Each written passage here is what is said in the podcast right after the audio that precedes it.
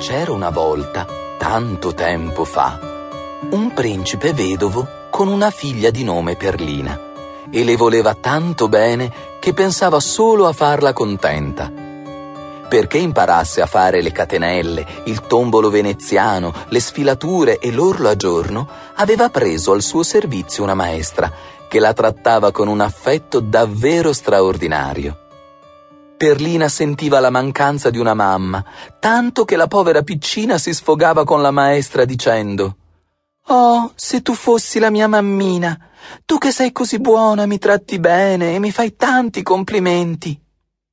A forza di sentire Perlina che ripeteva queste parole, la maestra di cucito ebbe un'idea malvagia e le disse Se tu facessi a modo mio sarei proprio la tua mammina e ti vorrei bene più che a me stessa.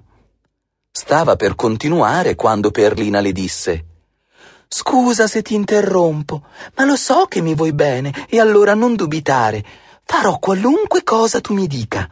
Insegnami come si fa perché io non so e ti darò retta per filo e per segno. Allora stammi a sentire, disse la maestra.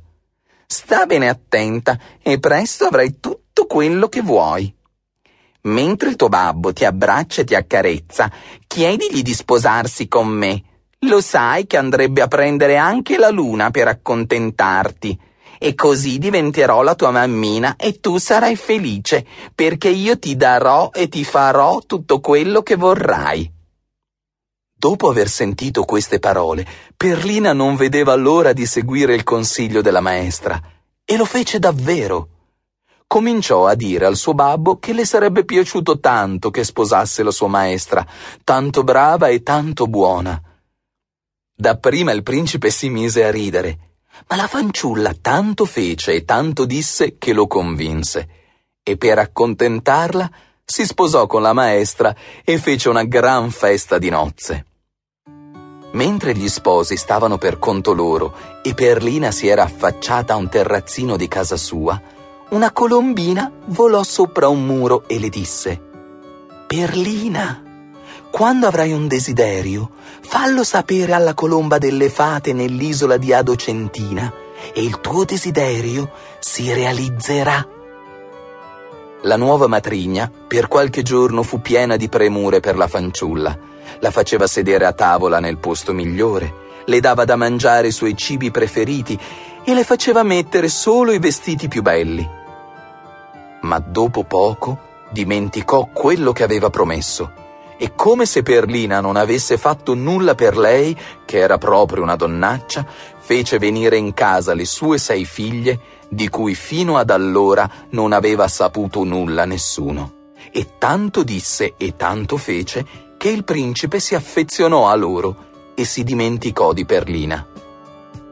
Alla povera fanciulla ogni giorno portavano via qualcosa, Perdette uno dopo l'altro i suoi bei vestiti, i gioielli, la sua poltroncina damascata, il letto col baldacchino, la sua camerina tappezzata di seta, il suo posto a tavola, e alla fine le permisero di sedersi soltanto nel cantuccio del focolare, dove stavano i gatti, lasciandole un solo vestito sdrucito che era sempre sporco di cenere.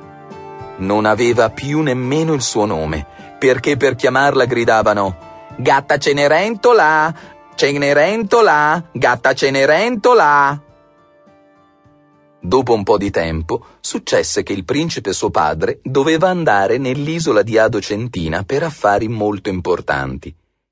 E chiamando una ad una le sei figliastre, domandava loro cosa desideravano che portasse al suo ritorno chi chiedeva ricche vesti da indossare, chi ornamenti preziosi per i capelli, chi voleva trucchi per il viso, chi un giochino passatempo e questa cosa e quell'altra. Alla fine, quasi per prenderla in giro, disse a sua figlia: E tu che vorresti, Cenerentola?